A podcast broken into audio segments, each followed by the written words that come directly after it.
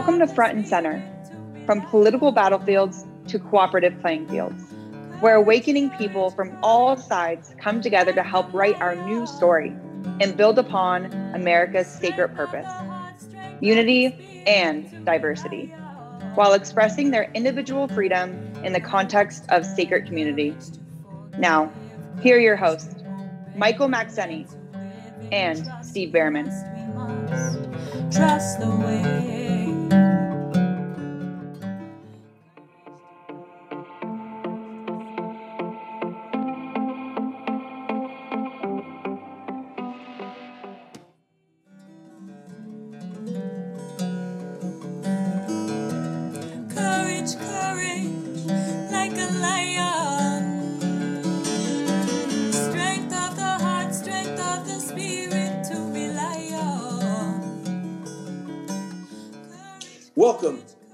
And Center, from political battlefields to cooperative playing fields. Hello, I'm Michael Maxetti, and we have another very important conversation today to help us move through these evolutionary times towards a more beautiful world our hearts know is possible. Let me invite my partner, Steve Bhaerman, to make a more formal introduction of today's guests. Steve? Thank you. Thank you. Our guest today is Steve McIntosh, who's a leader in the integral philosophy movement and author of Developmental Politics How America Can Grow into a Better Version of Itself. He is president and co founder of the Institute for Cultural Evolution think tank, which focuses on the cultural roots of America's political problems. He is also co author with John Mackey and Carter Phipps of the book Conscious Leadership Elevating Humanity Through Business. He has authored three previous books on integral philosophy The Presence of the Infinite, Evolution's Purpose, and Integral Consciousness and the Future of Evolution. Welcome, Steve. Thank you, Steve. And thank you, Michael. It's a pleasure to be with you today. Okay, well, Michael, why don't you take the first question? All right, Steve, what I'd like to do to start us off is I want to quote, if you will, from your December 21st article, which really kind of summarizes, from my perspective, and correct me when we're done if I'm wrong, but your great work on developmental politics. Uh, December 21st, you wrote a column called Why Centrism Fails and How to Overcome Hyperpolarization. Now I'm quoting here The hyperpolarized condition of politics in the United States, where the growing intensity of America's cultural war now threatens the foundations of its democracy. American culture and politics remain starkly and bitterly divided.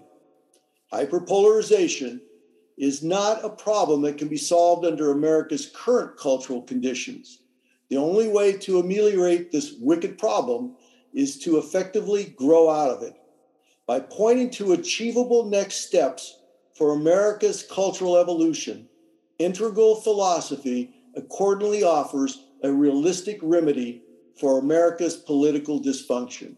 Steve M., let's start here. Can you briefly elaborate and explain that? Sure.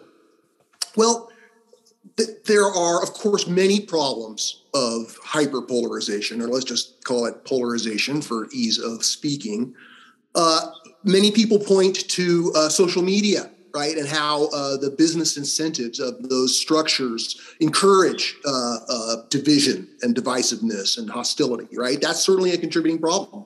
Others point to uh, the the uh, campaign finance uh, structure and how corrupt that is, right? Others point to the the the fact that it's in the interests of the political parties to sort people into opposing camps to build their their particular constituencies.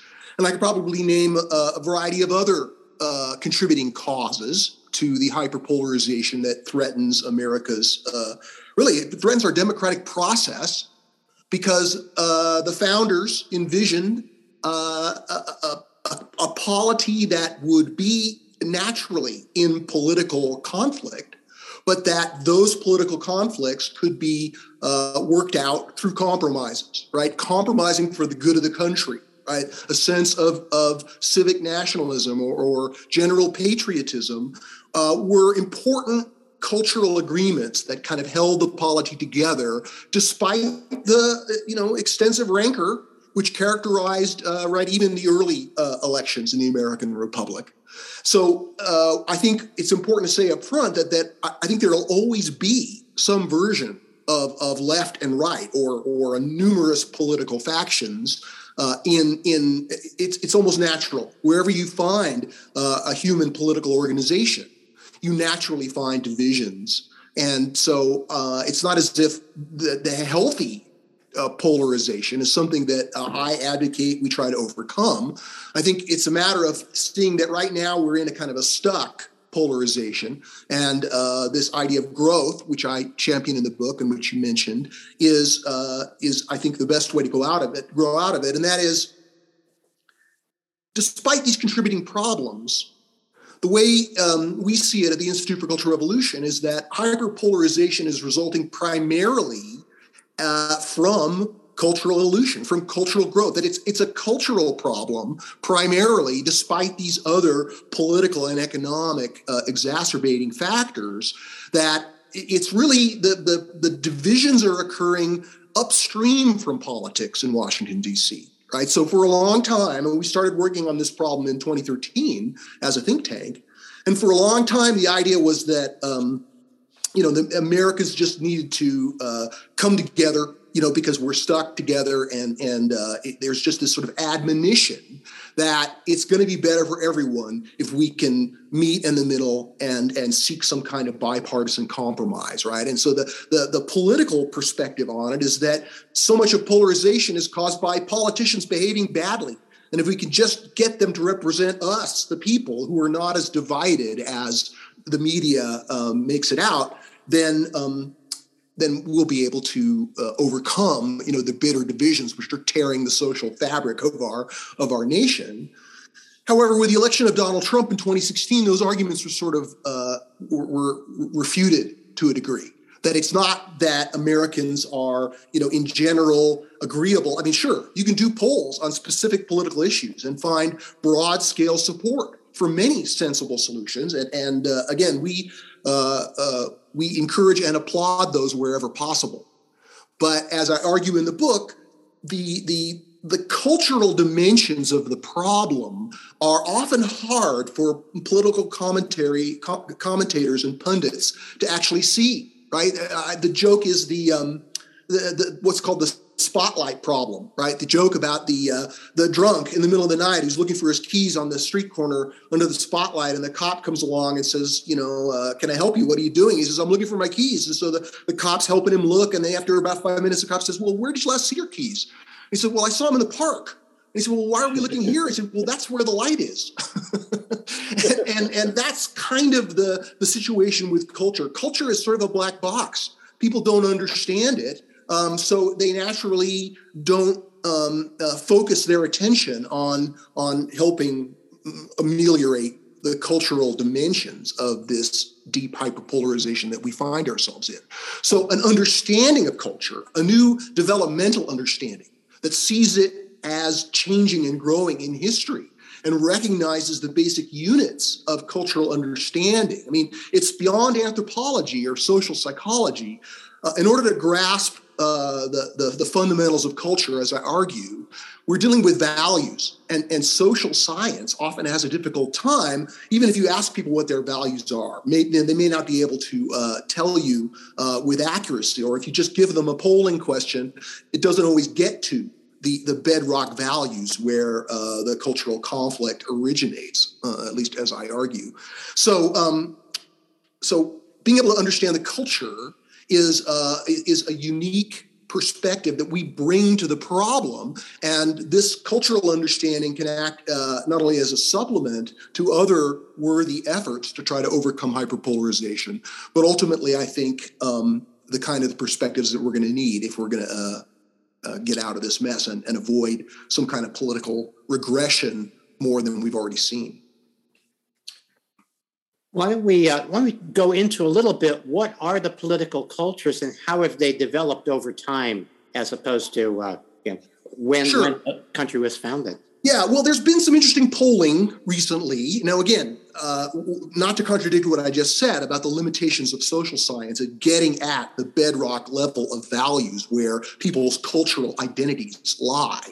But the, the back in 2018, um, the the More in Common organization sponsored a, uh, a, a small scale uh, sociological study called the Hidden Tribes Report, where they identified uh, a, a, variety of factions, five different factions, the middle of which were um, Americans who were disengaged from politics, didn't watch the news, didn't vote.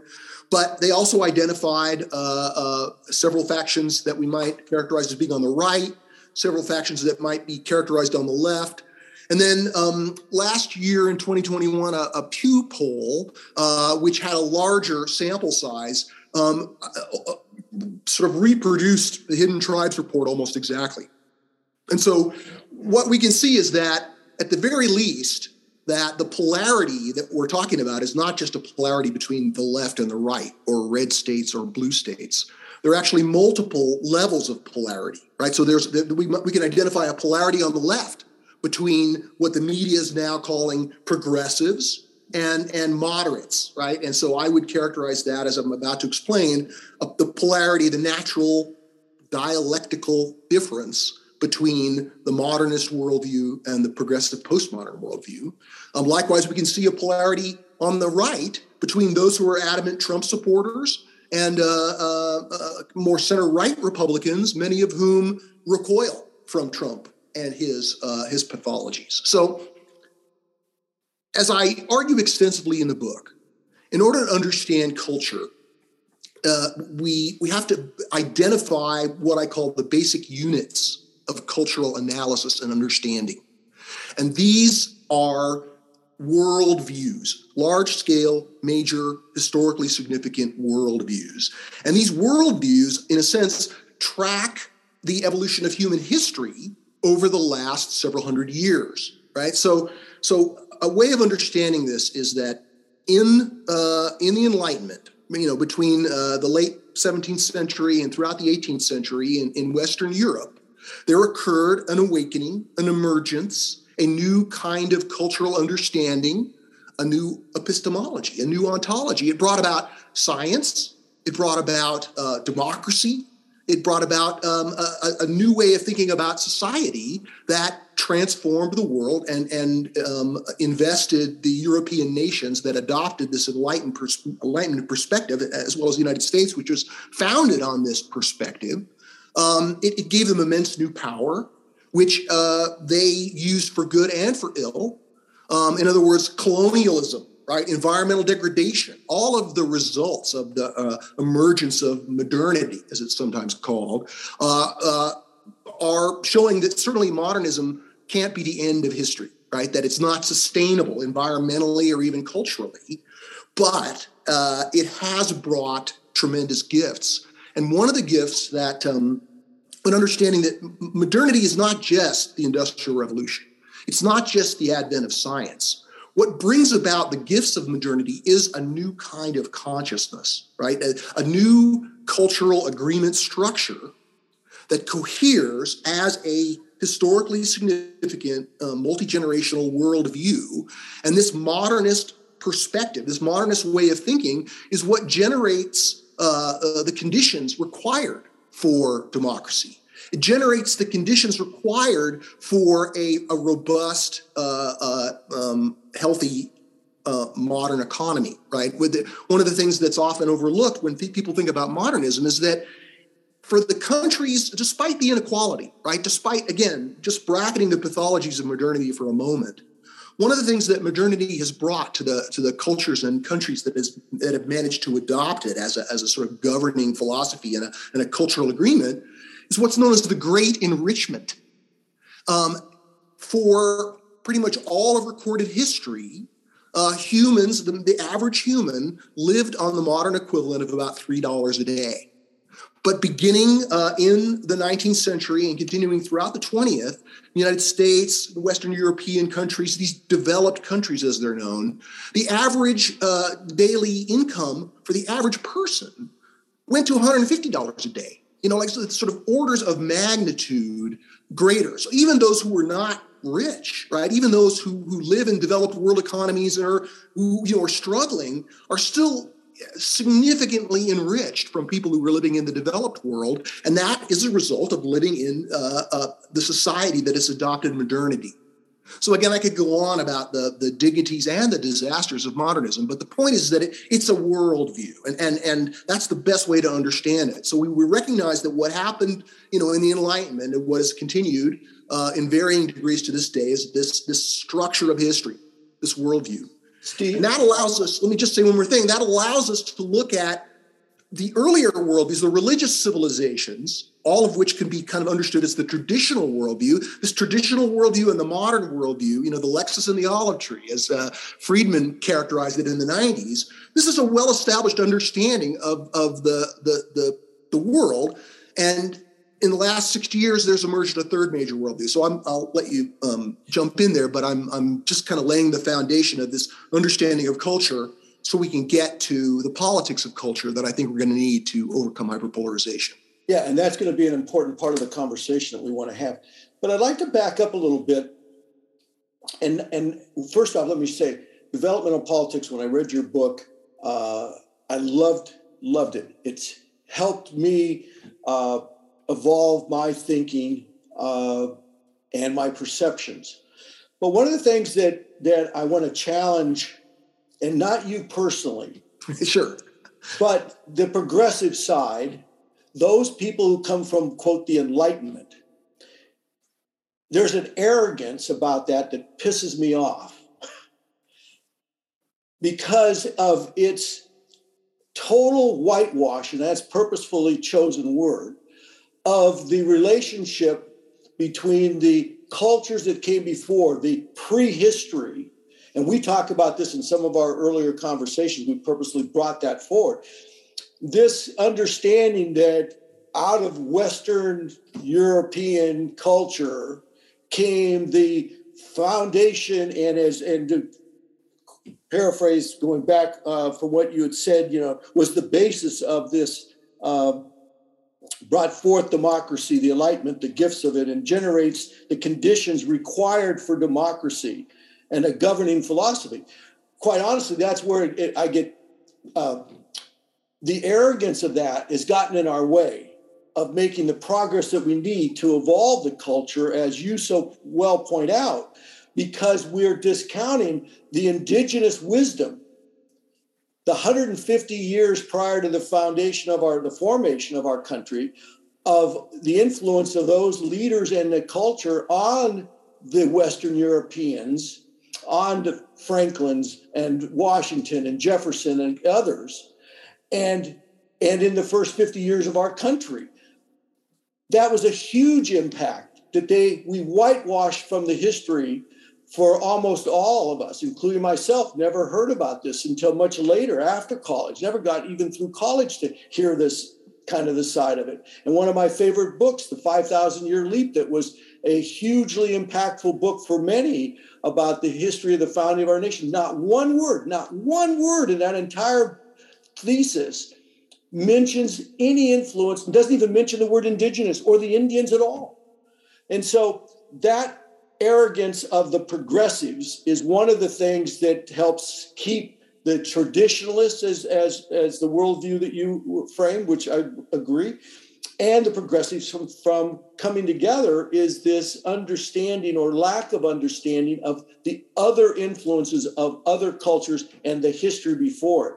Uh, and so I wanted to draw that out. And one other point I wanted to make was when we use the dollar as the basis for judging our standard of living, that's part of what has driven us down this path where the standard of living is based upon perceived value based upon what a dollar sign can be put by it instead of how people are actually living how happy are people and even though we like to say we've advanced significantly in our standard of living based upon the dollar value of things, if you look at the emotion of most people in our culture in America in particular, almost every major cultural indicator, we have gone off the cliff in a negative way.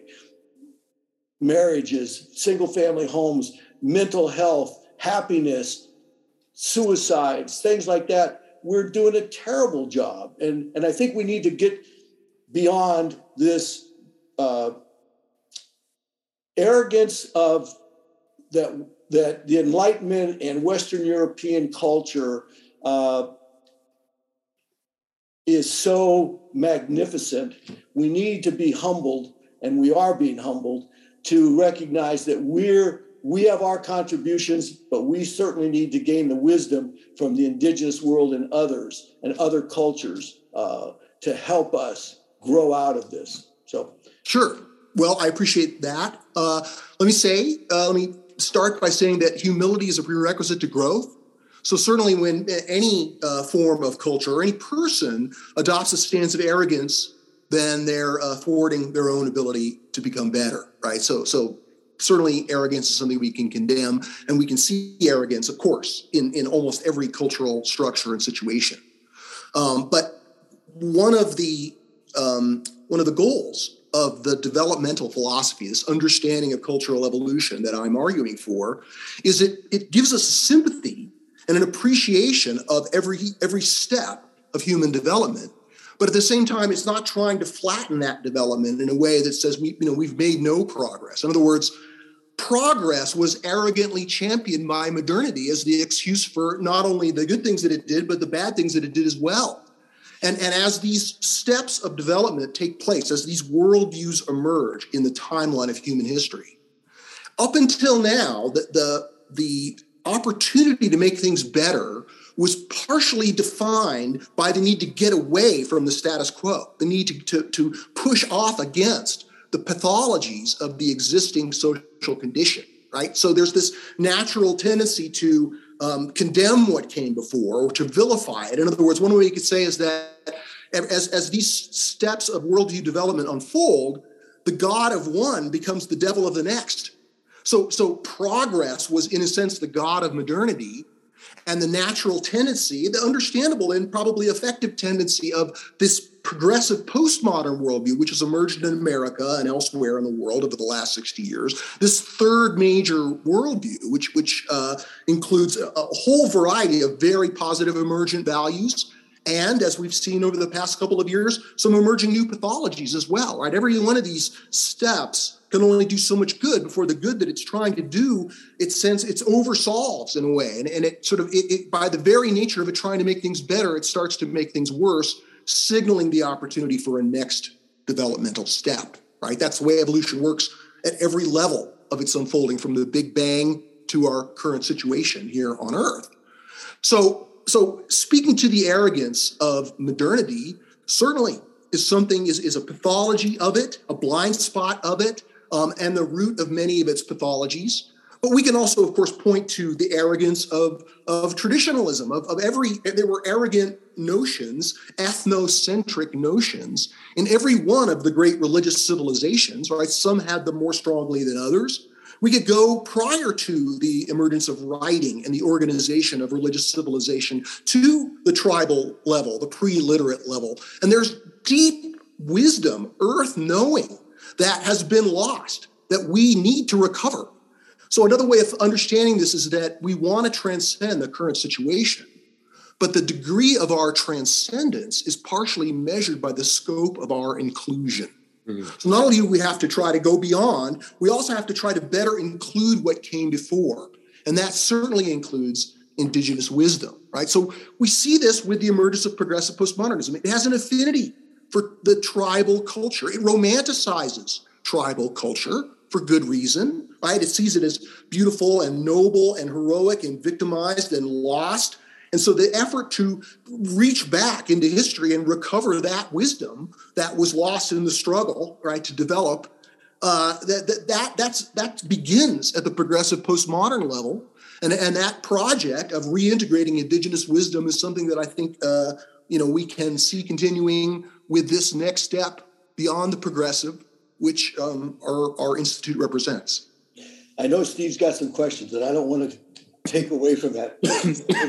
But you know something that comes to mind is is the importance of definitions of words. And that's what kind of started me with rebellious truths was in the conversation that led to rebellious truths with with my young co-founder was when we first started to realize is that the the modern definitions of words. When i say modern i mean the, the current definition of a word. Uh, really gets in the way of people truly listening to each other because they become labels uh, of these words such as the word progressive I used to describe myself when people would say after after I started into to my uh, major change that I was a progressive conservative, and they'd look at me like, "Are you crazy?" And I'd say, "A progressive." The definition of it is to make progress, to learn from the past, take wisdom from the past, and hold on to what worked from the conservative nature of things, the traditions, and have value to those, and recognize and appreciate that you stand on the shoulders of those that came before you, and traditions help you remember that and help keep you humble. But at the same token, we want to make progress. So I'm a progressive conservative. And, and when you use the word progressive postmodern, it comes to mind what my conversation I had with my co-founder Chris that the word progressive today gets in the way of a quote a conservative wanting to listen to the next word the progressive says because progressive to them means you're arrogant you're dominating me you you're dishing my my traditions etc and and vice versa. Somebody who's a progressive, when they say I'm a conservative, I don't want to listen to you because you're stuck in the past, etc., cetera, et cetera. And it's like, folks, let's define those words so that we don't have to have them as barriers to listening to each other and moving forward together. Uh, and from that, recently, we've come up with a word that I've, we're kind of starting to introduce called constructives. You've got progressives, You've got conservatives. Let's be constructives. Let's take the best of both and construct a new way forward. Be a bridge, be a builder, taking the best of both. How does sure. that strike you? Well, I think that the term progressive is something that we've uh, followed the media in uh, in in that in the evolution of that term, right? So there were the you know Woodrow Wilson That's very was a, negative. From from those who aren't quote progressive it's a big major roadblock by the use of continued use of it because of the definition that's attached to it the current meaning of it. Sure. Well we can try to introduce new terms and build new agreement and each of us are doing that in our own way.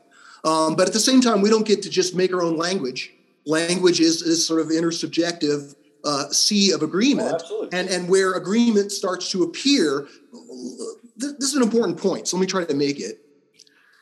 What's what's still oblivious to many of the of the commentators and people who talk about politics in the media today is to understand that there is what I'm formally defining as the progressive postmodern worldview is a large scale, historically significant structure of culture and identity and meaning and agreement, uh, a coherent set of values that has a systemic life of its own. I mean, I'm not attributing consciousness to it, but but it has a there's a the, a collective commitment coheres you know in the same way that a language coheres as a structure of agreements so naming this worldview seeing it clearly begins by finding groping our way to some kind of agreement about what to call it right most people can't even see it they think about it as the far left or people who are woke or, or other some epithet that doesn't really capture the nature of the fact that it's a significant part of the culture. It's probably 20% in terms of an agreement structure of folks who, who think in terms of their progressive identity. So well, that's why I suggested, Stephen, I'm interrupting you because that's why I suggested that the continuation of putting progressive postmodern narrows the acceptance of it or the understanding where if you or we come up with not us here today but if we come up with and, and begin to have a joint understanding of a of a new term that doesn't put off either side it helps create a much more open uh, opportunity for for all to listen to or for a broader uh, audience to to listen to. So that's why we came up with in this circle of people that i'm working with in the common sense party is the term that that we came up with is constructives. You've got because you've got progressives conservatives constructives is is instead of because we don't like the term or the concept that we'll get into more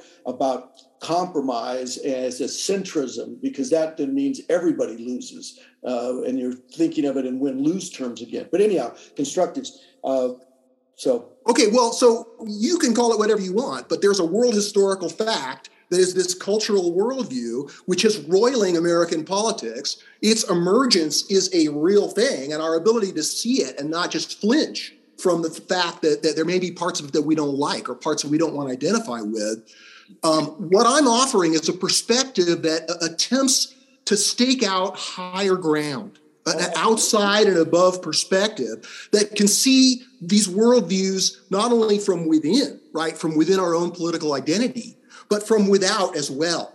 So standing outside of the culture war as a whole and seeing that it's not just a left right uh, conflict, that there are actually these three major cultural structures which are in this overarching struggle to be born and to transcend. And the perspective that I represent, sometimes we call it post progressive, because the, the, this emergence of progressivism over the last 60 years, while powerful and important, and necessary if we're going to make a better world. The values of progressivism are necessary, but progressivism is not the end of history something comes after this worldview and and the, the way of understanding that that i that i like the best is is seeing this pattern of evolution right? The pattern first identified by the idealist philosophers 200 years ago of thesis antithesis and synthesis. You can see this pattern of unfolding at every level. It's sort of fractally distributed in all forms of evolution. And here in culture we can see how the, the thesis of the old establishment, right, as in the 60s, when progressivism as a worldview was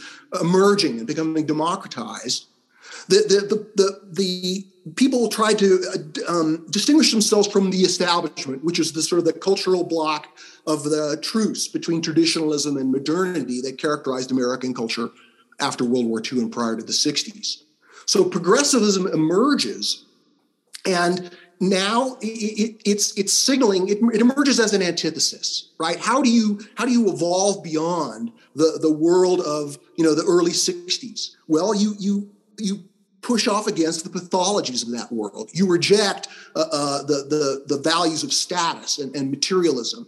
You reject the oppression. You reckon with the sins of history. All of the things that progressivism has come to stand for were the opportunities for evolution that it embraced and it embraced those by staking out this position of antithesis to the establishment, right? The thesis of, you know, America as it had been throughout the 20th century, a new thing emerged, the antithesis. And that's done good and it still has much good left to do.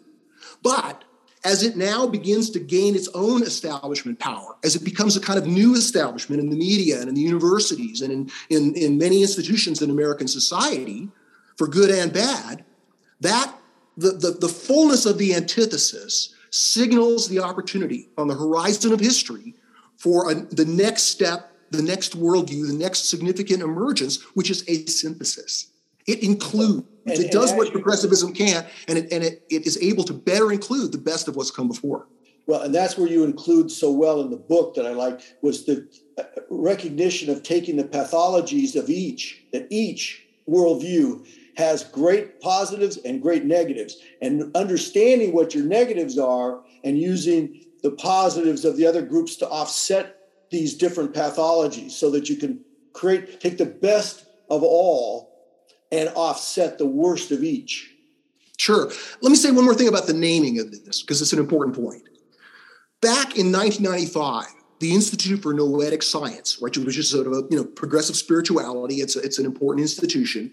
They released a report that was sponsored by them and the Fetzer Institute by the sociologist Paul Ray, who did quite a lot of proper social science to try to understand these blocks of American society that we're talking about.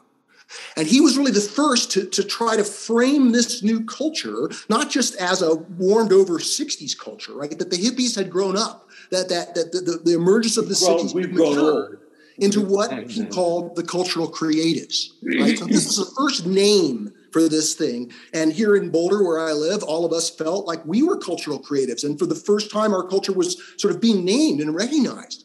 And of course, Paul Ray was himself a, a, cultural creative. And so he kind of glorified that culture, naming all its positives, but being, you know, understandably oblivious to its potential negatives.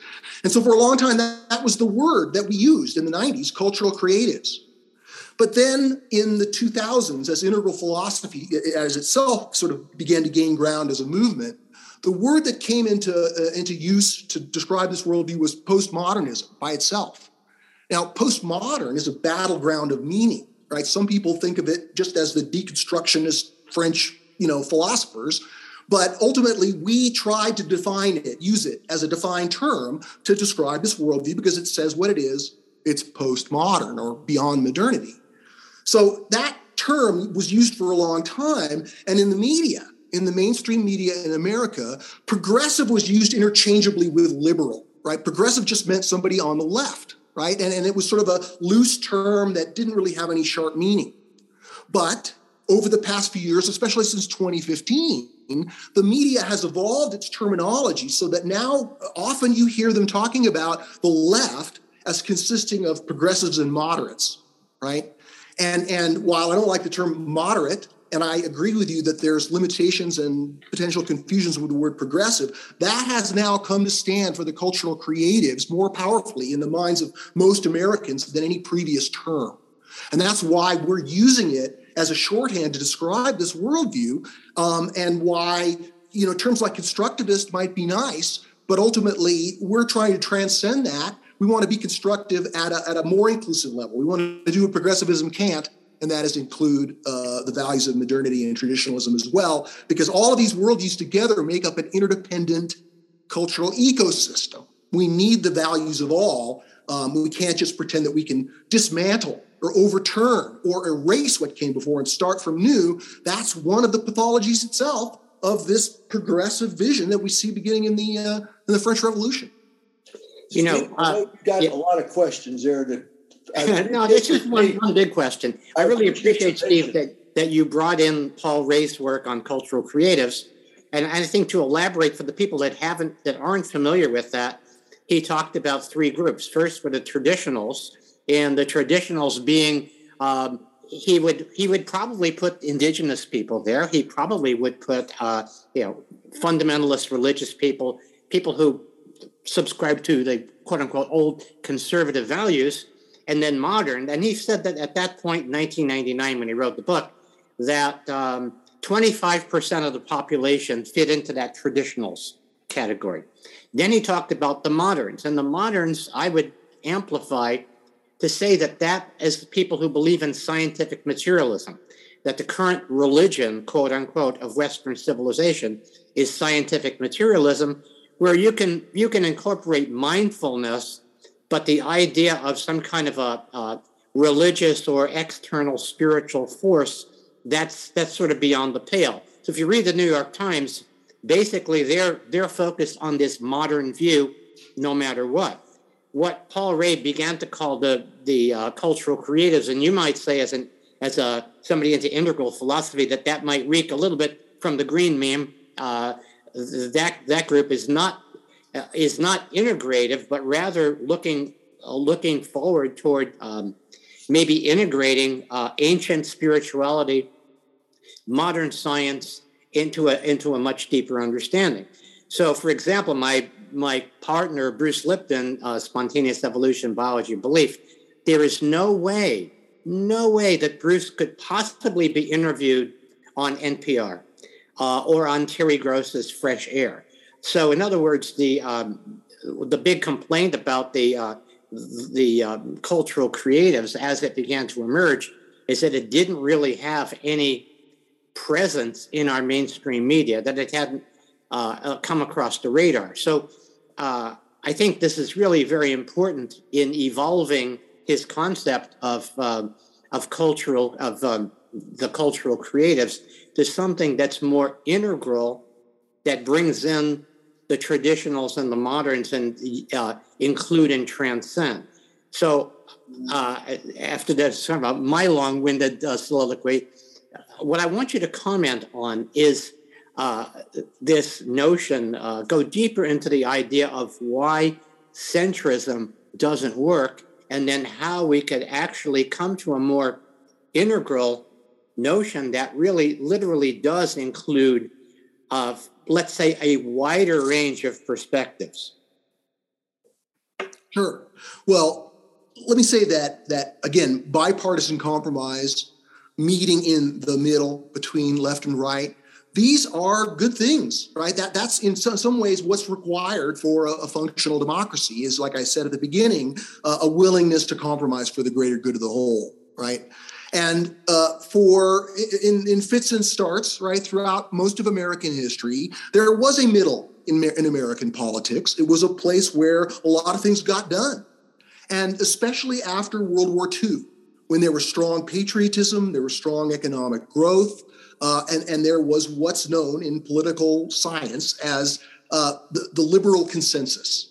Right? Even though you know Eisenhower was president for eight years in the middle of it, it was still liberal in the sense of, of liberal values and liberal liberal modernity being the cultural agreement of the vast majority of the society.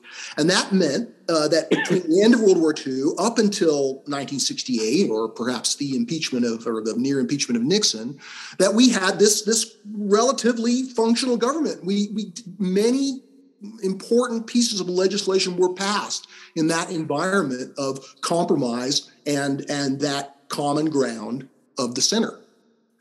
However, since then, um, as, as the result of cultural evolution. Again, as I argue in detail, this, this progressive worldview has emerged and it's, it's in some ways rejected many of the values that were necessary for this centrism to cohere, right? So one example is patriotism, right? Patriotism was, was sort of a given for both modernists and traditionalists in America throughout its history right? But because of the horrors of, uh, of, of, you know slavery, Jim Crow, all the crimes of American society, including the Vietnam War, many of the values of emerging progressivism were forged in, in the attempt to reject that, to transcend that.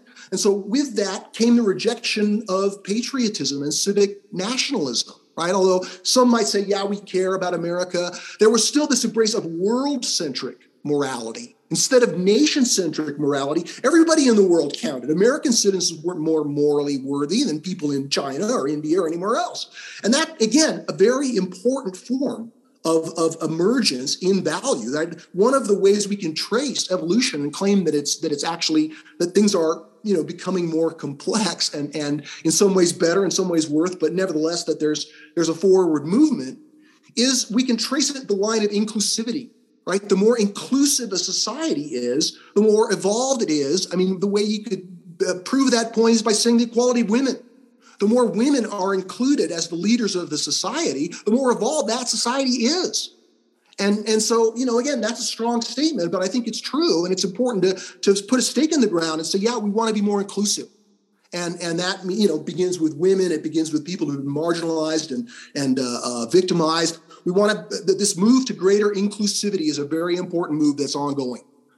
So um, the, the, this, this move away from the establishment disrupted the center, right, for good and bad, because the center, the, the left and right in America, at least in this period of liberal consensus, everybody, the, the, most of the people who were in that consensus had this modernist worldview, right? They had a set of agreements about what was valuable that allowed them to find a middle ground.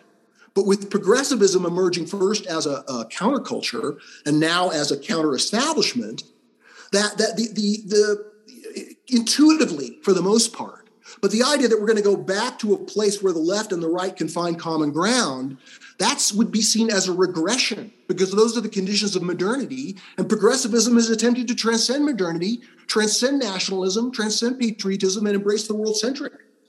And so, of course, that is important and, and necessary, but it also creates problems for a world that has not yet evolved a uh, you know a global civilization and a global polity we still need nation states as a as a very important stepping stone for the greater emergence of law and liberty in the world. And so trying to hold together our nation state, you know, in, in the face of a culture that rejects nation states in general, makes it extremely difficult to find a center right? I mean, there's a lot of different angles that we could talk about this. And again, there may be some center still to be found. But what I'm suggesting is that understanding progressivism and its cultural mission, its cultural project, its values, can appreciate why we need a bigger container. We need a larger whole that can define the center in a new location that's not within old school modernity. A center that can include progressive values um, in, in, a way that can bring them into the onto the into the so that they're not just revolutionary. They're not just seeking to burn it down. They don't just see uh, the rest of the society only for its pathologies. These are the kind of value agreements that are necessary in order to um, reestablish some kind of ability to compromise and make agreement. Well, I couldn't agree with you more about we need a bigger container. And I like how you said this trace the line of inclusivity is an indicator of more evolved culture. Uh, and boy, is that the truth.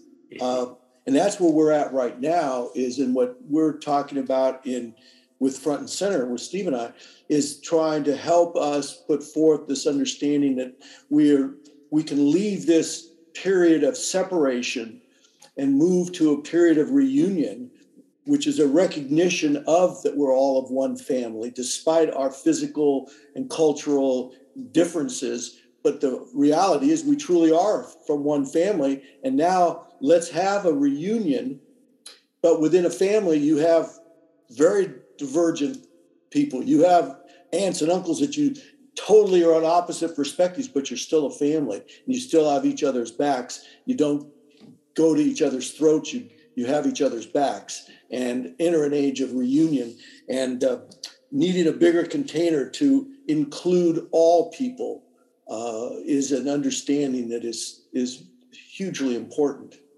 Sure, and and there are many voices in the culture now uh, calling for uh, reconciliation, this kind of recognition of oneness or, or, or national family. And I commend all those messages. Um, but ultimately, I think that we need a more sophisticated strategy than merely just admonishing people to be nice to each other.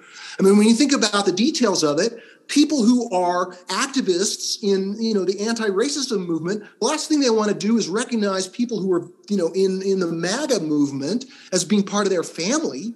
Right? Sometimes there's a time for peacemaking. Sometimes there's a fight for fighting right? Fighting our way forward, breaking out of oppression, breaking out of old, old structures, right? So right now, a lot of the activists on both the left and the right are not interested in peace, they're interested in, in winning, crushing the other side. So these messages of, of, of you know, admonitory messages to come together are, are, not, I think, a realistic strategy given, given the cultural conditions that we find ourselves here in 2022. So I have a I have a question, and it's based on something that you said. Uh, yeah, I believe it was in the article. Um, this is really about how we actually can expand a uh, strategy. I want to really get into the strategy for this uh, integral political outlook. Um, use the phrase increasing the scope of what people are able to value. So how is how does that become a, a strategy for creating a a new consensus that doesn't deny the polarities but actually integrates them in a constructive way? Sure. Excellent question. Um, what one of we're coming at this from a variety of angles, right? We we would like to see each one of these major worldviews evolve on their own terms, right? To, to, to be better at the good things that they're good at and to take responsibility for their own pathology. So that's one way things can evolve. Traditionalists can be less you know, bigoted or ethnocentric, right? Modernists can be less materialistic or, or uh, you know, uh, status driven, right? Progressives can be less negative toward the best of what's come before. I mean, that's just a shorthand way of describing it. But each one of these worldviews is an ongoing kind of culture that is evolving on its own terms. And through lots of our messaging and descriptions and, and communications, we're encouraging the viewpoint wherein people can't step outside of their own worldview without letting go of the values or their identity in that worldview. Other, you know, their loyalties can still be strong, but they can begin to recognize that as a traditionalist or as a modernist or as a progressive, that there are elements of that culture that really, as a progressive that, or as a, a partisan of these worldviews, they're in the best position to address these pathologies, right? The other worldviews may point them out but ultimately folks are going to have to take responsibility and, and the way we frame that we're developing a you know a public messaging campaign around the idea of what we call cultural intelligence mm. So in the same way that that emotional intelligence was popularized by daniel goleman in the 90s and and you know leaders and people who aspire to be better they you know emotional intelligence was an appealing way of self-help right of developing yourself and many people indeed became more emotionally intelligent and then now emotional intelligence is a recognized uh, you know academic uh, discipline in its own right.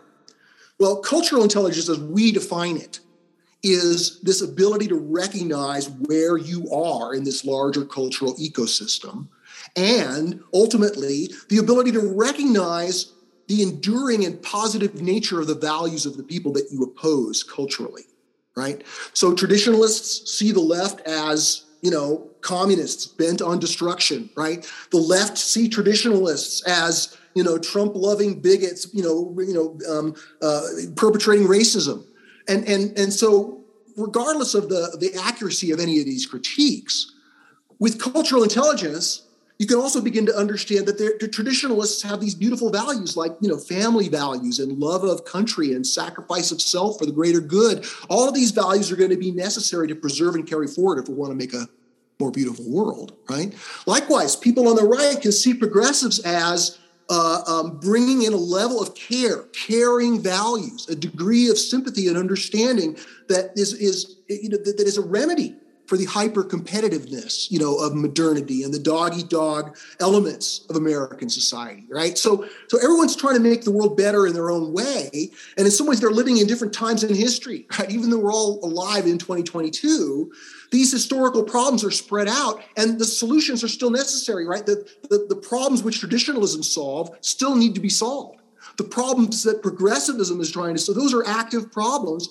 So, a, a degree of appreciation for the, the, the uh, ongoing effectiveness and, and necessity for these other worldviews is, is at least um, you know an accessible a general way of describing the kind of cultural intelligence that we're advocating but there are other angles on uh, how we hope to evolve culture as well but i'll i'll you know let stop there and let you uh, that leads to another amplifying question i think one of the phrases that you used in the article you say the modern worldview lacks a strong version of the transcendent.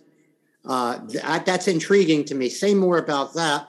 And is this uh, cultural intelligence part of that transcendent? Is it something that's otherworldly or just worldly or both? Excellent. Well, I'm really glad you asked that because the, the word transcendence, as it's come to be used in lots of different uh, corners of social philosophy, stands for a sense of people being inspired by something greater than themselves. It doesn't necessarily have to include the supernatural, right, or something otherworldly.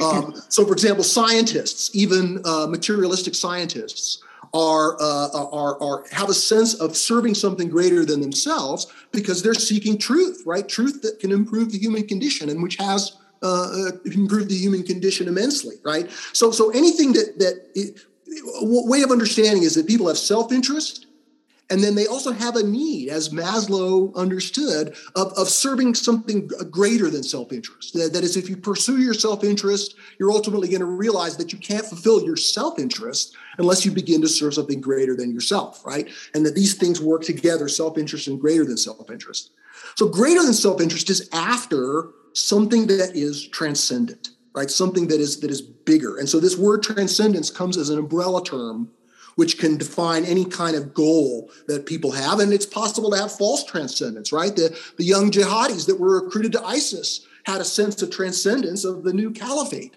but that was obviously, um, you know, a, ticket to their own destruction. So transcendence is politically very important. It's the basis of political will. It's the basis for social aspiration, and it can take wrong turns, right? But but one of the ways of, of refining and defining transcendence in positive terms that can improve things is by making sure that that sense of transcendence is connected to a notion of virtue and connected to a notion of value, like the, the primary values of goodness, truth, and beauty, right? So if there's something greater than yourself, is is inspiring you you know the, the best way to tap into that upward current you know that form of energy is to really appreciate the, the intrinsic goodness truth and beauty which is contained into every authentic notion of that which is transcendent, right? So, looking at the history, we see how one of the, the, the, the, political significance of transcendence in the great religious civilizations was, you know, God or the flow of the Tao or, you know, the ancestors or, you know, whatever it was that was the, the, the you know, the venerated sacred in the great religious civilizations was the glue that held society together in many important ways. But of course, that that sense of uh, while it was civilizing and and you know, socializing, it was also oppressive. Right? It, it, by the time of the Enlightenment, it had, in a sense, achieved everything that it could possibly achieve within that value frame. And, and the way forward was to break out of that, to break out of that oppressive communitarianism with uh, um, an embrace of individualism, right? Liberal values, right? These, these rights that we have, this sovereign space that we, you know, we have the protection from the dictates of the collective, at least you know in a liberal society, that was an early form of transcendence for modernity that was powerful enough to animate um, you know Thomas Paine's common sense, right? That the, the, the you know the namesake of your podcast or your party is in a sense you know a channeling of a sense of transcendence, a new emergence of transcendence that animated uh, the the you know early Americans to um, embrace a constitutional democracy. And, and of course, there's many forms of, or we could might say, currents of transcendence within every one of these worldviews. But because modernity, you know, it was tasked in history with pushing off against, you know, oppressive traditionalism, it, it was able to find transcendence in, you know, the American dream, the sense of upward mobility, right? If everyone was living on three dollars a day, all of a sudden being able to live on 150 dollars a day, you know, in modern terms, that was a, indeed a transcendence. I mean, we can look down on that now because we have all these, you know, we live in these middle class circumstances and we have all those things. But if we lived in grinding poverty and we were able to ascend to a middle class, you know, circumstance, that would indeed be a very powerful form of physical transcendence. Now we can build on that. That that can only go so far, right? You achieve you know, comfort, you achieve status, you achieve progress, you know, in your upward mobility, you achieve the values that modernity defines as the good life. And you look around and you say, is this all there is? You know, I mean, for a long time, there was a truce, like I said, between traditional, the traditional religion, especially in America, the Judeo-Christian heritage of the West, that that, that supplied transcendence. That, that many, you know, despite you know atheistic materialism, as you mentioned, the majority of people who were in this modernist worldview were not hardcore atheists. Um, you know, maybe most of the intellectuals or the scientists, but the average person had some notion, whether it was a deistic notion or a kind of a watered down Christian notion, some notion that there was more to life than things that were material. And so, nevertheless, modernity's you know leaving behind the intense transcendence of traditionalism and, and and finding new kinds of transcendence eventually exhausted itself. And it exhausts itself in history and it exhausts itself in many of the people in the individual lives of people who have you know embraced modernity climbed the career ladder and come to the point where they need something more right? And so that's something more that that finding a new kind of transcendence was what it animates every emerging worldview, and it certainly animated progressive postmodernism.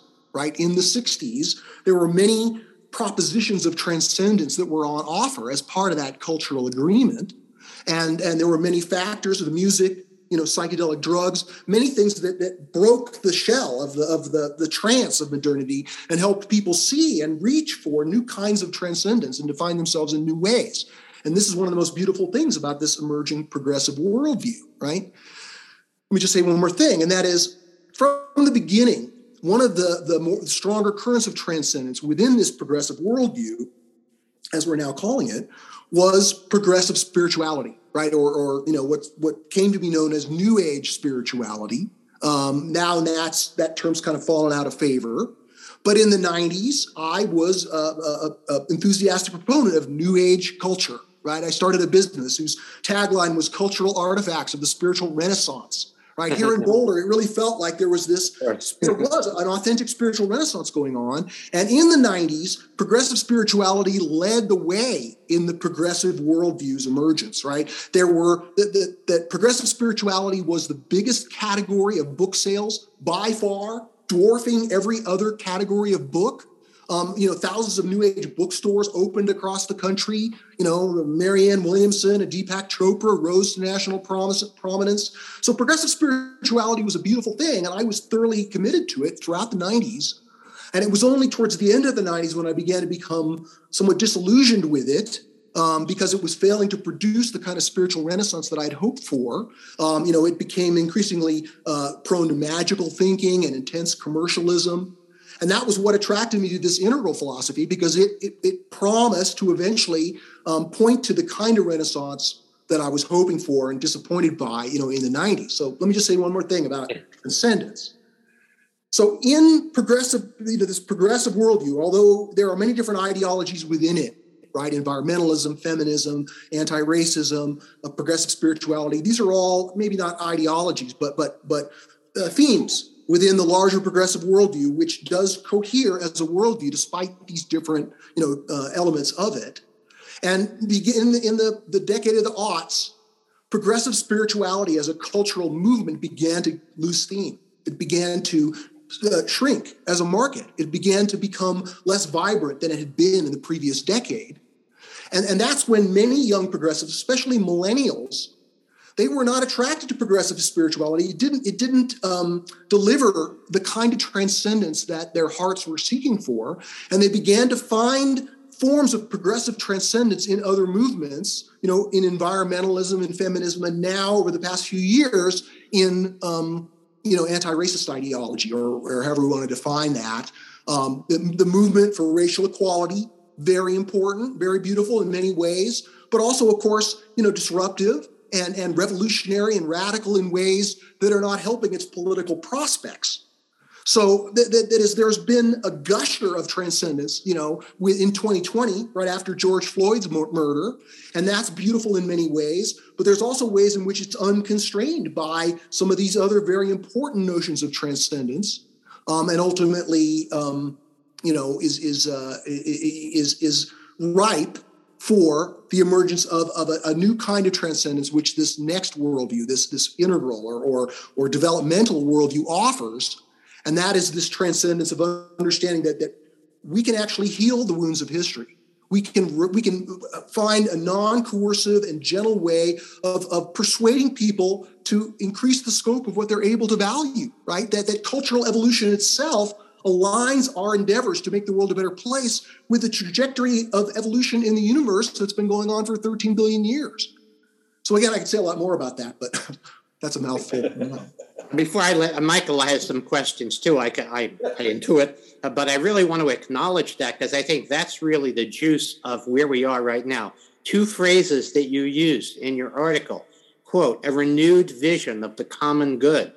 And the other is the new American dream. So, what you just said, uh, in essentially looking for um, this common transcendent sense. I mean, our joke is uh, we want to bring left and right, front and center to face the music and dance together to turn the funk into function and leave the junk at the junction. That's our playful way of saying it. But in but in re, and in reality, uh, uh, there's something else that you mentioned that I think we've learned about in our previous interviews that I want to amplify, and that is the impact of trauma on our psyche, on our collective and individual psyche, that has caused us to uh, submit to mass formation movements, to uh, uh, devolve into um, hatred of the other side, uh, and all of these things that we want to feel safe and protected in our little polarized uh, silo.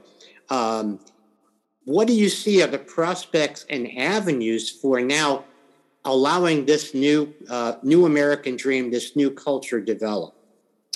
Sure. Well, trauma, uh, recognizing it, healing it, working with it is is um, a very important element. Uh, you know, there there's certainly a psychological aspect to this, and many folks who are working on polarization approach it from a psychological perspective, or or um, you know look at it you know through through polling or through political slogans or through you know libertarian paternalism or you know whatever uh, strategy du jour may may seem promising in overcoming the polarization.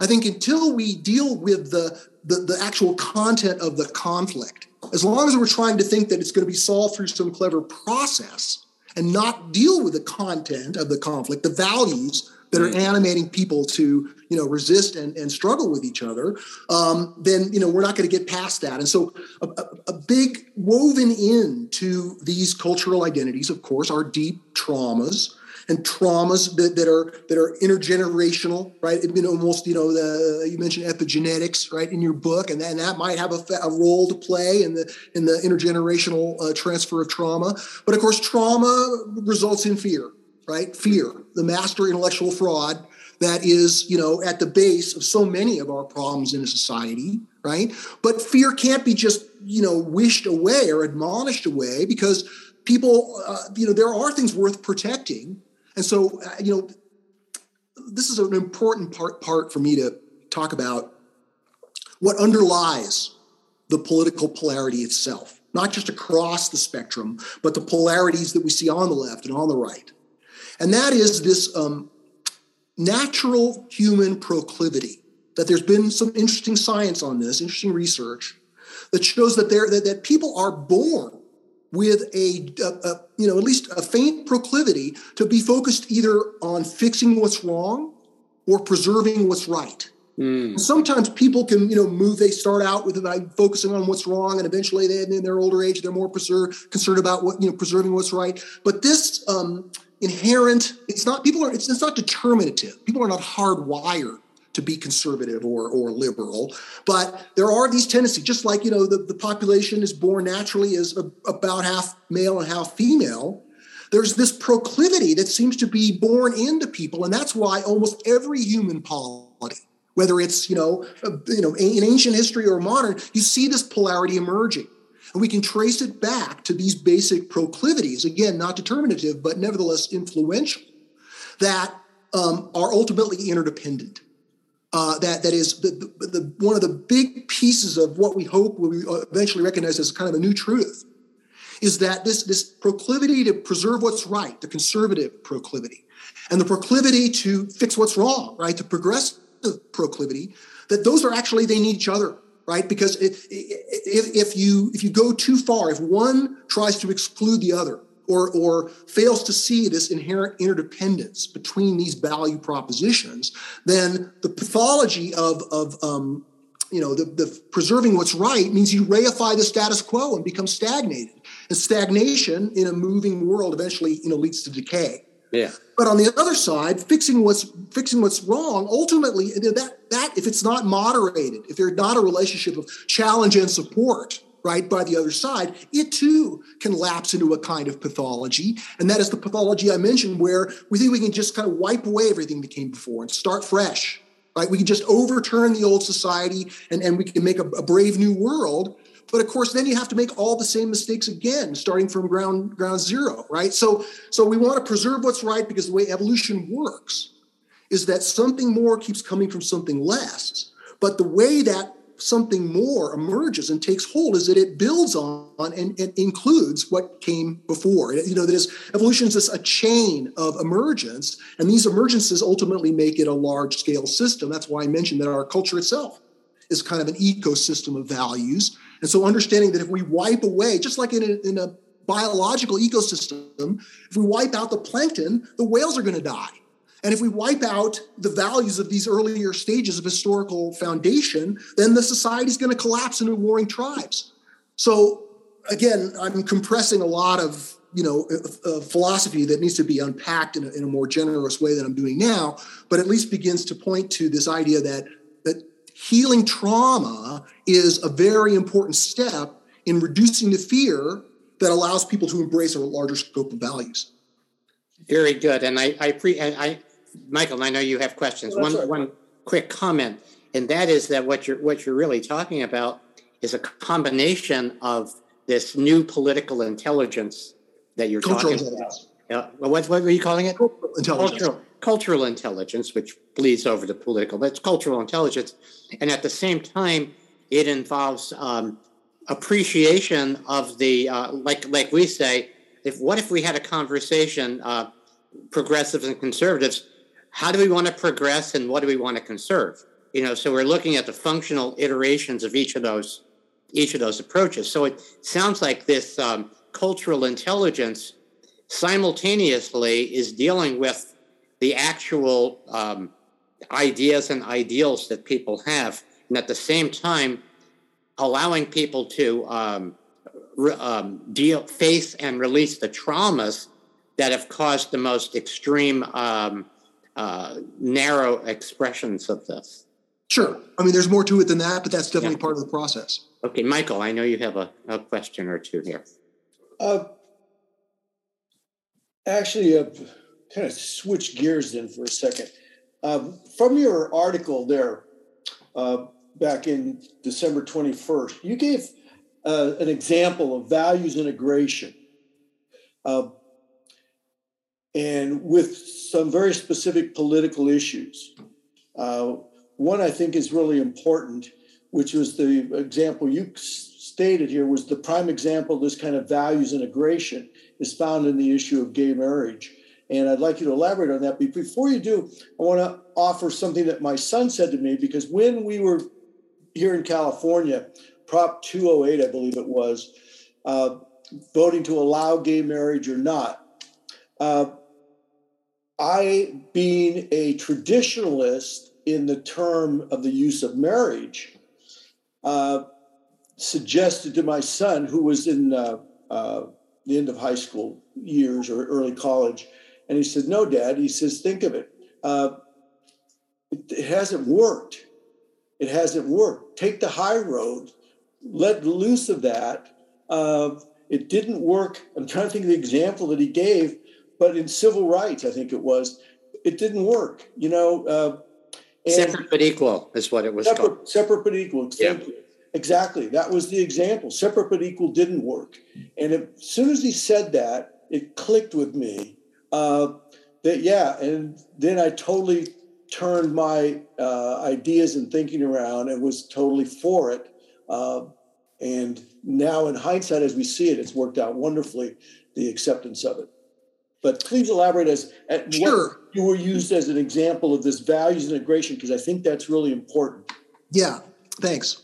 Well, in the book, I outline this method, right? It's sort of what's hopefully a pragmatic yet philosophically sophisticated method of, of approaching specific issues by integrating values. So, in our um, fraught political context at the moment, uh, it, it, seems that interests can't be integrated, right? That political, you know, the interests of, of one party or the interests of another, they're dead set against it, right? And, and that they vote, vote against it. And so, at least in this situation, there are very few issues in which you can find common ground between opposing interests. However, if we go below the level of interest to this level of bedrock values, as I've mentioned, it becomes more possible to integrate uh, the values of those we oppose, because ultimately, um, an enduring value is something that that the society that everyone you know can agree with deep down, or at least partially agree with. So gay marriage right it was it was a, a, taboo issue seemed out of the question even to many of the more adamant uh, gay activists at the time but the reason that it was able to succeed, at least one of the major reasons, in um, in this otherwise stuck political environment where seemingly you know few issues can move forward, gay marriage moved forward because it integrated values from across the spectrum. Right, the proposition of allowing um, you know LGBTQ people to marry integrated, of course, progressive values, who were champions of, of, of gay people. It integrated the fairness values of modernity you know, there was a sort of basic, like, you know, these people are not second class citizens. But crucially, it also integrated the, the traditional family values that are normally associated with social conservatives. Even though social conservatives, most of them remained against it or opposed it, you know, for what they saw as biblical reasons. As they as it became more and more in the mainstream, they saw that wow, that's just basically the right to make a family commitment and and that's something that um, you know a loving creator would wish on everyone right? That is that is the family values the values of uh, the, the the the rationale that opposing gay marriage was protecting the family was shown to be overturned by the fact that that supporting gay marriage actually expanded family was good for family right? Families everywhere and that and that family was a basic human right and that marriage was a foundation of the ability to make a family. Even if you don't have children it's still a family relationship, which uh, is, is, is forwarding, integrating, and indeed championing the, these deeply traditional socially conservative values, right? Uh, the other example that I use is um, the legalization of marijuana right. that um, to a lesser extent integrates values from across the spectrum right even though many on the right may be opposed to it there's this idea of federalism or subsidiarity where states ought to be able to make their own decisions regarding questions like prohibition and that shouldn't be a question that the federal government involves itself with allow there to be you know local control of such things so that that you know important um, right wing value was, um, or at least most of the time, was was one of the elements that made um, the legalization of marijuana um, move forward politically and, and legally and is gaining ground. And so, using this proposition of values integration um, at the Institute for Cultural Evolution think tank, we are developing a platform, a political platform of issue positions or policy recommendations and each one of these policy recommendations uh, uh, uh, gives um, a win, so to speak, to progressive values. We explicitly say progressive values are forwarded by this elements of the policy, uh, mainstream modernist values are forwarded by this element, and socially conservative traditionalists are honored through this element. That the policy's crafted, maybe not to give everyone everything they want, but in a conscious way that actually integrates their values. And this is taken from the practice of a stakeholder integration, as it's known in business, where you're not just trying to um, uh, make profit for your stake your, your stockholders, but you actually realize that the stakeholders in your company are of course your investors but also the management the employees the customers the community the environment the suppliers that everybody who interacts with the business has a stake in it and that all of their interests are actually interdependent.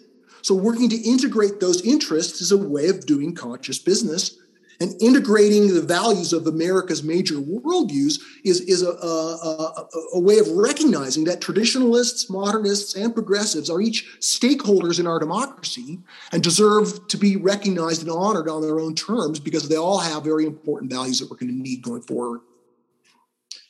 That's excellent. Excellent. Yeah. yeah. Great. That points us in the right direction. Michael? The uh, we have one final question, or do we have something before that? Uh, with this uh, thing that, you know, I totally understand the evolution and that and that takes time for humanity to evolve we need to do the things uh, and utilize the values integration as you bring forth and and the understanding of those worldviews will help people see the pathogen and this cultural uh, intelligence would be hugely helpful to be taught to people so they can begin to look at their worldview and, and start to recognize their limitations and their and then look for ways to overcome those. And that takes time. It takes time and right now, in our political, this is kind of shifting gears into the politics. This is what is so crucial right now: is we've got people uh, who take are taking their worldview, uh, which is not one of the three that that we've talked about here, but their worldview, uh, their vision of the future, uh, and their willingness to dominate and subjugate humanity to their their own self-interest. Uh, and if we don't get government on the side of the people, truly on the side of the people and out of the hands of the special interest, we won't have the time to do this integration that we have begun. And we're in the early stages of this reunion and this integration. Uh, so that's where all of us need to to step back and and recognize the bigger picture, the meta view of what's going on around us, and see that we have people that if we stay on this course we're on, most of us have all read the books or seen a movie, The Hunger Games. That's a, that's what it is. It's not left against right, conservatives against progressives. The real to give us the time to integrate, we've got to recognize that immediately that we're dealing with is those people who what I refer to as the Hunger Games society elites, their vision of the world uh, and the rest of us, the ordinary, normal people out here, are our humanity doesn't even count to them. And we've got to get government on the side of the people out of their hands so that we can have this time to to form a type of governance to evolve our governance to serve the people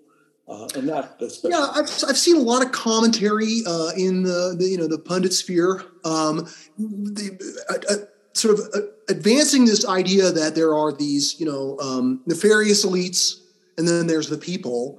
And I, I think uh, I I resist that characterization. I mean, certainly it's true in, in certain circumstances. You can point to a clear example of it. But I think many of the people who are in elite propositions are people of good sense and good faith and are not trying to establish a new dominator hierarchy. Although these larger structural forces can uh, can you know sweep people away and and and uh, bring out negatives in their in their view.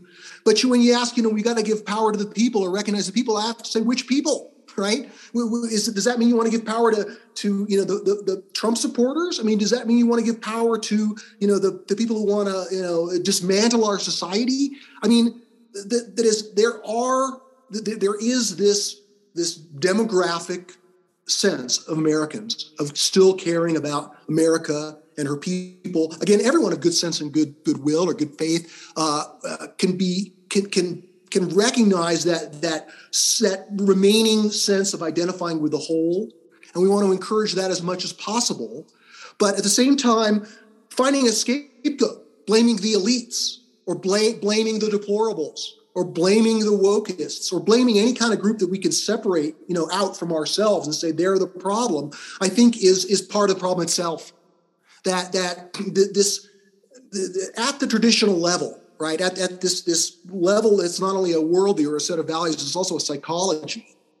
And when it emerges in history thousands of years ago, its job is to subdue the intense warring conditions. And it does that by being the strongest, right? By, by bringing an end to conquest by the final conquest that, that creates a kind of a civilization that can be ruled by some degree of law and, and that same mentality creates what are known as dominator hierarchies, right? Feudalism as a political system is just one big dominator hierarchy. And almost every uh, religious civilization that we can identify in history had some version of, of, uh, of feudalism, right? And so, so, and that was based on what was next coming out of the conditions of lawless, you know, war and chaos. So dominator hierarchies are with us till this day. And many people, even who identify with progressive values or modernist values, individuals themselves uh, can find themselves pulled in or maybe never grown out of this, this, this psychological tendency to create a dominator hierarchy, right? So even, you know, intersectionality, right, as that whole philosophy is, is you know, we're gonna we're gonna turn the tables you know, those who've been most marginalized, they're going to come to dominate. That's just a, a, traditional level form of dominator hierarchy that's being perpetrated within the progressive worldview. And it's something that we need to resist.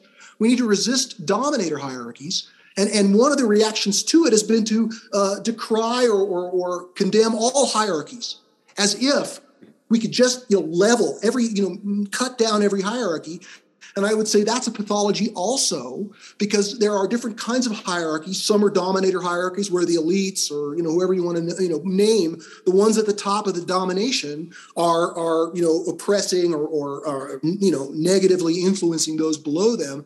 But there are also positive hierarchies, growth hierarchies, hierarchies where those who are you know better off help those who are not as well off. Right? That is nature itself when it gets it right, is a growth hierarchy. That's what an ecosystem is.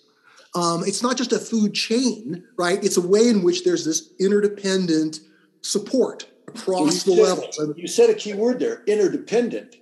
Mm-hmm. Uh, and this dominator uh, concept, uh, we've got to go move beyond this idea of uh, anyone in a dominator position. And not that the quote the group together just the elites and say that all elites are part of that. But there are definitely some whose focus on their own self interest and their disregard for their impact on humanity is where we're at. And that's those are the ones that I'm speaking to right now who have gamed the system, who've gained control of the our political system to the furtherance of their self-interest at the great detriment of the masses of people. And sure. and that's where where we are seeing right now. Uh, well, what's going on. the selfish people, ethnocentric people, people who who would take on this role of dominator, right? Or or uh, they don't those who would take advantage. They don't um, see themselves as, as the next Hitlers or any of that. They see themselves as benevolent, wonderful. We were gifts to the to to the planet, and we have the opportunity to help save humanity. But it's their vision which excludes the majority of of the humanity. This well, as I was saying, value while it's it's it, it's important to to resist domination from every quarter and call that out whenever you know necessary. Absolutely. It's also, I think, a cop out to blame it on the elites or to blame it on those bad guys or you know those people over there who are causing our problems. I think the most uh, uh, constructive way of dealing with polarization is to recognize that every one of us is part of the problem.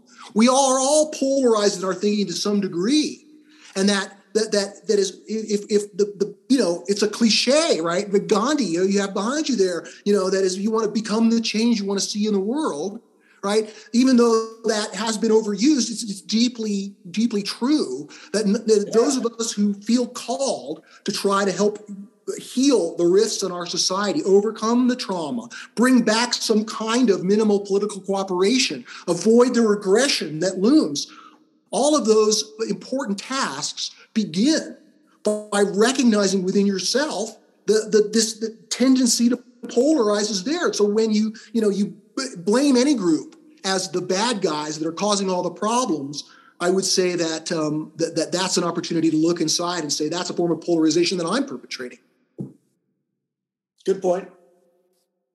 Yeah, exactly. This is this is really key. There was a wonderful book uh, written about vampirism called Unholy Hungers by a Jungian uh, psychologist who said that every culture has this archetype that they characterize as vampire, vampiric archetype. And that each of us has this as uh, the word she uses as a, a mild infection. And when uh, situations, or the new word situations, occur, mm-hmm. where um, we are put into fear, or we're polarized, or manipulated by media, manipulated by narratives, we can dev- uh, that part of ourselves that um, is that uh, that sociopathogen, as we also call it, uh, gets activated. And so, you know, if you the best BS detector is detecting the BS in your own in your own belief system. Of course, BS belief system. That, you know, that should that should tell us all we need to know. Yeah. Sure, sure. Well, you can't I mean we, just like we have to use language, we have to use you know these cultural structures. But the key is to hold them lightly and identify with the whole as much as possible. And, and that's the kind of intelligence, you know, whether you call it cultural intelligence or values integration or uh, the evolution of consciousness, another way to understand it. Um, that is a key point that I want to make is that from a cultural perspective, the, the, the rancor and the turmoil and the hostility that America finds itself in now, both politically and culturally, is the result of growth. Right? We've been stretched out, right, through the emergence of new forms of culture. We no longer cohere as a governable entity. But the good news is that, again, the way evolution works at every level, I'm not conflating cultural evolution with biological evolution. It's not automatic. It's not some, you know, materialist turn crank phenomenon. It, it occurs because people are trying to make the world a better place.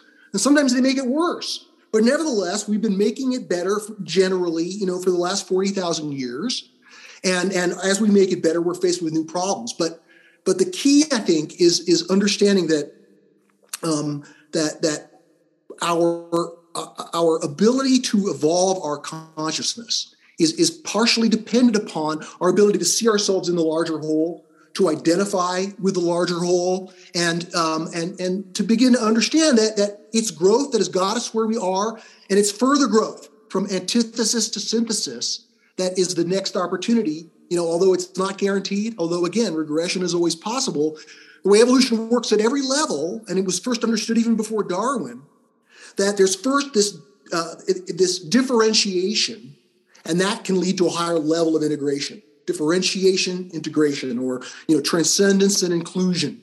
Right. So we're in this period of intense transcendence where part of the culture is transcending and the other part is you know resisting that and trying to hold on to what came before and that is the perfectly problematic life condition that creates the evolutionary pressure necessary for this next historically significant emergence, which we're working to participate in. Fabulous. That takes us to a, a place that I'd like to ask, kind of as a, a wrap up question. I think it's a perfect transition to what is your vision of the more beautiful world your heart knows is possible? Um, I love that phrase. I've used myself my own writing, and so uh, hats off to Charles Eisenstein for uh, titling his book that and, and bringing that meme into our uh, appreciation because it's it, it it's a, a, a fresh um, wind of hope, right? That that we that, that it's an acknowledgement that in our hearts there is uh, that that not, not only a more beautiful world but a, a better and a truer world. That goodness, truth, and beauty uh, uh, are are these in some ways the direction of evolution, right? In in the, the realm of human history. Again, plenty of bad stuff along the way, plenty of new challenges. But people are trying to make the world better.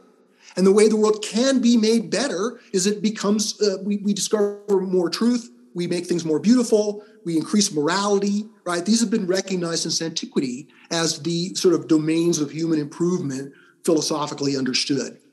So, to be specific in terms of the beautiful world that my heart hopes and in deep down knows is possible, is a new golden age, a new period of cultural emergence that brings about new new truth, new beauty, and new goodness. Right, and this is something I talk about in detail in my books, uh, and and uh, describing this not as some you know unrealistic, idealistic utopia, but as the adjacent possible right? That, it, that it's, it, it is possible that American society will collapse or that some new civil war will occur or that will break apart or all kinds of negative scenarios that are being painted in the, you know, in the media now. It's also possible that just like in the Enlightenment or just like in the 60s or the Renaissance or the fifth, gener- you know, fifth century BC or any of these periods of human history, where a cultural emergence of significance, where new truth, new beauty, and new goodness entered the world and brought about the evolution of consciousness and culture, that this is a real possibility. Um, and, and it's based on my examination and analysis of this historical record and the problematic life conditions that we're facing right now. The pressure for growth is there. And so the possibility of a, an evolutionary emergence, something that's partially unpredictable, but that nevertheless um, gives us new powers, gives us new, uh, a new, uh, an inclusive new uh, set of values, a, a, new perspective, a new kind of. Um, uh, uh, the best way I can describe this more beautiful world is by pointing to the things in the previous major emergences, the emergences of these new worldviews when they were new, that that gave them that new truth and new beauty and new goodness. Now, the emergence of various forms of traditional religious civilization are mostly lost in history, but there are great forms of art, whether it's you know the Upanishads or the Psalms or you know the New Testament or you know these kind of foundational texts of the great religious civilizations. That that these were examples of sort of this new truth that helped build those civilizations, that brought about those emergent new worldviews. Likewise, during the Enlightenment, you know, it wasn't just liberal values; it was this new understanding of truth, this scientific truth that led to, among other things, the emergence of scientific medicine. Again, another thing we take for granted, but we could probably say that the emergence of scientific medicine by itself has improved the condition, the human condition more than anything else in the entire 200,000 years of human history. I mean, you know, we've all, we'd all, I would predict, all of us, three of us would be dead right now if it wasn't for scientific medicine, that we've been saved multiple times by that, and so of our children, the untold anguish of the world that had an infant mortality rate that was sky high. These are things that, that, that the horrors of history are, are have receded from our view. But the fact that these were overcome through new truth is, is something that I, I think should be celebrated because there's a new truth emerging in our time It's emerging from this understanding of the evolution of consciousness and culture.